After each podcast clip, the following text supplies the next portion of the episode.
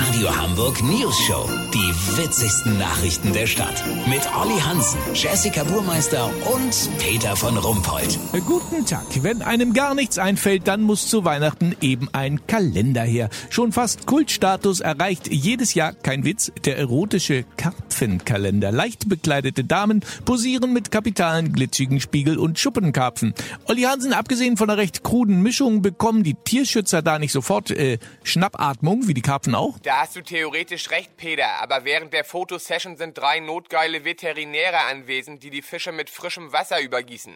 Jeder Fisch darf den Teich nur eine Minute verlassen, danach wird er wieder reingeschmissen. Ehrlicherweise muss man aber sagen, dass dann nächste Woche eh das Wasser abgelassen wird und die Fische ihren Weg als Weihnachtsessen antreten. Verstehe, aber wie ist die äh, Kombi Karpfen und Erotik eigentlich zu erklären? Peter, vielleicht ist das Glitschige die Gemeinsamkeit. Oh.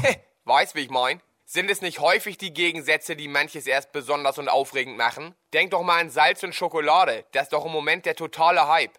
Der Verlach hat auch andere interessante Kombinationen im Kalenderprogramm. Zum Beispiel Rentner, die mit Schweißgeräten posieren oder Radfahrer, die mit Helmen aus geflochtenen Blindschleichen hinter Garagentoren stehen.